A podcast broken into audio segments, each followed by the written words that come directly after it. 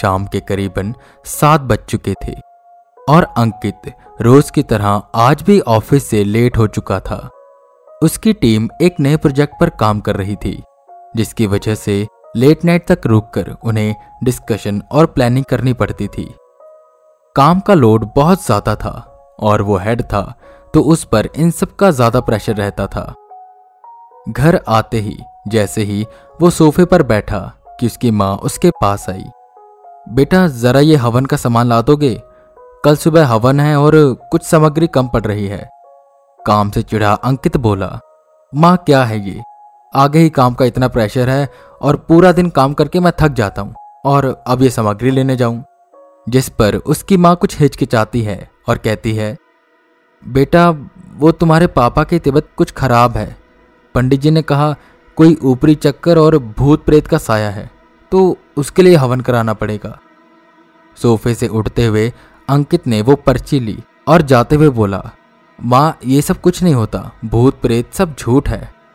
पर कोई बात नहीं, मैं सामान ला देता हूँ और कल पापा को डॉक्टर के पास ले जाऊँगा। अंकित अपनी माँ का दिल नहीं दुखाना चाहता था, पर वो इन सब बातों पर बिल्कुल यकीन नहीं करता था। अगले दिन की सुबह हुई। अंकित की माँ ने उसे कुछ देर रुक के जाने के लिए कहा ना चाहते हुए भी अंकित को रुकना पड़ा। हवन शुरू हुआ। पंडित जी बैठे हवन कुंड में। कल उसके द्वारा लाई सामग्री डालते हुए कुछ मंत्र पढ़ रहे थे। हवन खत्म होते ही अंकित पंडित जी के पास आया और उनसे पूछने लगा, पंडित जी, क्या ये भूत प्रेत सच में होते हैं? जिस पर पंडित जी ने कहा, बिल्कुल होते हैं। जैसे अच्छाई होती है, वैसे ही बुराई भी होती है। हर चीज़ का विपरीत होता है इस दुनिया में। ठीक वैसे ही, अगर भगवान है तो उनके विपरीत शैतान भी है।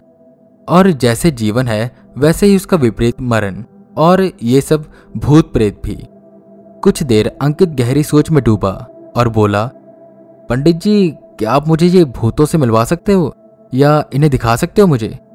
जिस पर पंडित जी हँसते हुए बोले, बेटा, आप भूत से मिलना चाहते हो, इसलिए वो आपसे नहीं मिलेगा। उसकी खुद की मर्ज़ी होगी। अगर वो आपसे मिलना चाहेगा, आपको दिखना चाहेगा तो ही दिखेगा। इतना बोल पंडित जी वहाँ से चले गए और अंकित के मन में एक ख्वाहिश का जन्म हुआ।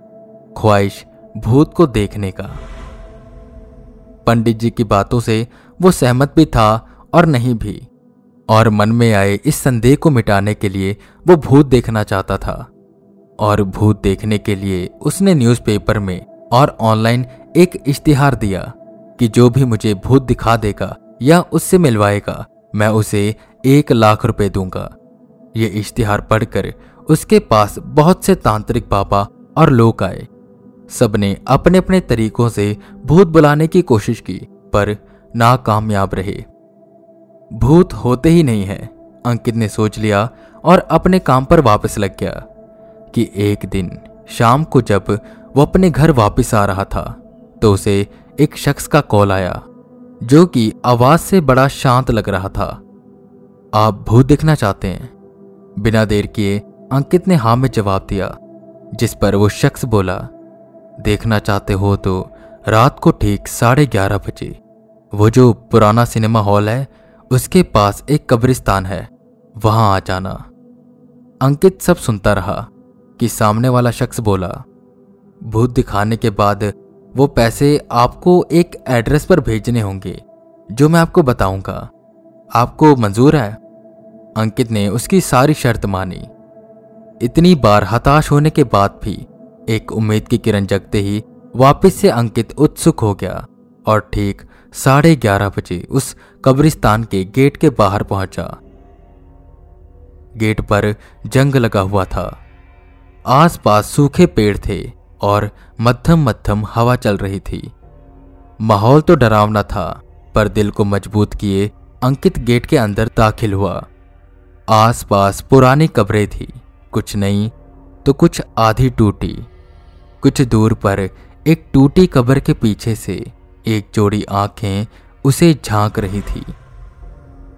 गहरी काले रंग की बिल्ली उसी की ओर देख रही थी। कोई अंकित की ओर आ रहा था।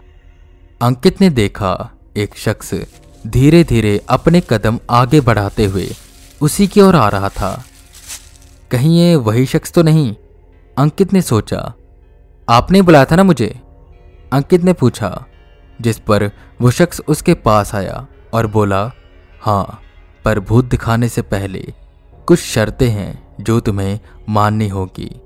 शर्तें? कैसी शर्तें? अंकित ने पूछा। जिस पर वो शख्स बोला, जिन्हें आप देखना चाहते हो, वो एक वक्त में इसी दुनिया का हिस्सा हुआ करते थे, पर अब वो दूसरी दुनिया का हिस्सा है।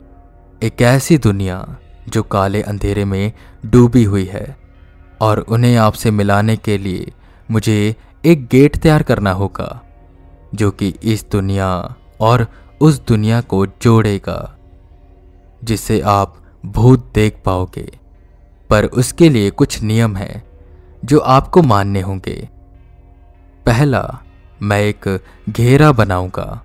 आपको उसी के बीच रहना है। जो मर्ज़ी हो जाए, आपको उस घेरे से बाहर नहीं आना। दूसरा, डरना नहीं है, क्योंकि अगर उनको आपके डर का एहसास हुआ तो उनकी शक्तियाँ और बढ़ जाएँगी। और आखिरी मेरे साथ चलो या मुझे यहाँ से ले चलो। ये सब बातें आप नहीं कहोगे। आपको मंजूर है, जिस पर अंकित ने बिना देरी किए हाँ में सिर हिलाया और उस शख्स के पीछे पीछे जाने लगा। वो उसे एक बड़े पुराने पेड़ के पास लेकर गया, जो उस कब्रिस्तान के बीचों बीच था। वो पेड़ पूरा सूखा हुआ था और देखने में बहुत डरावना लग रहा था। वो शख्स उस पेड़ के नीचे गया। उसने वहाँ पर एक राख जैसी दिखने वाली चीज़ से गोल घेरा बनाया और अंकित से कहा कि इसके बीचों बीच खड़ा हो जाए। आज की रात अमावस्या की थी। कुछ चमगादड़ उस पेड़ पर उल्टे लटके हुए थे तो कुछ अंकित के वहाँ आते ही उड़कर कहीं चले गए। अंकित उस गोल घेरे के बीच में खड़ा हुआ और वह शख्स उस गोले के बाहर खड़ा होकर आँखें बंद की कुछ बदबदाने लगा। पूरे कब्रिस्तान में एक गुप्त सन्नाटा छा गया। उस शख्स ने कुछ देर बाद आँखें अचानक से खोली और अंकित को चुप रहने को कहा। कुछ देर बाद वह एक कब्र की ओर देखने लगा और अंकित को उस तरफ़ देखने का इशारा किया। एक आधा गला हाथ उस कब्र से बाहर आ रहा था। और उसी के साथ साथ ज़ोर ज़ोर से हंसने की आवाज़ें आ रही थी। और ये आवाज़ें बढ़ने लगी। आसपास की कब्रों से मुर्दे निकल निकल कर बाहर आने लगे। कईयों के शरीर पर मांस कल कर नीचे गिर रहा था और वो अजीब तरह से अंकित की ओर देख रहे थे। अंकित डरने लगा। उसने सोचा, वो भूत उसे नहीं छोड़ेंगे। कि तभी उस शख्स ने कहा, डरने की ज़रूरत नहीं है। तुम्हें कुछ नहीं होगा। जब तक तुम इस घेरे में हो, तब तक सुरक्षित हो।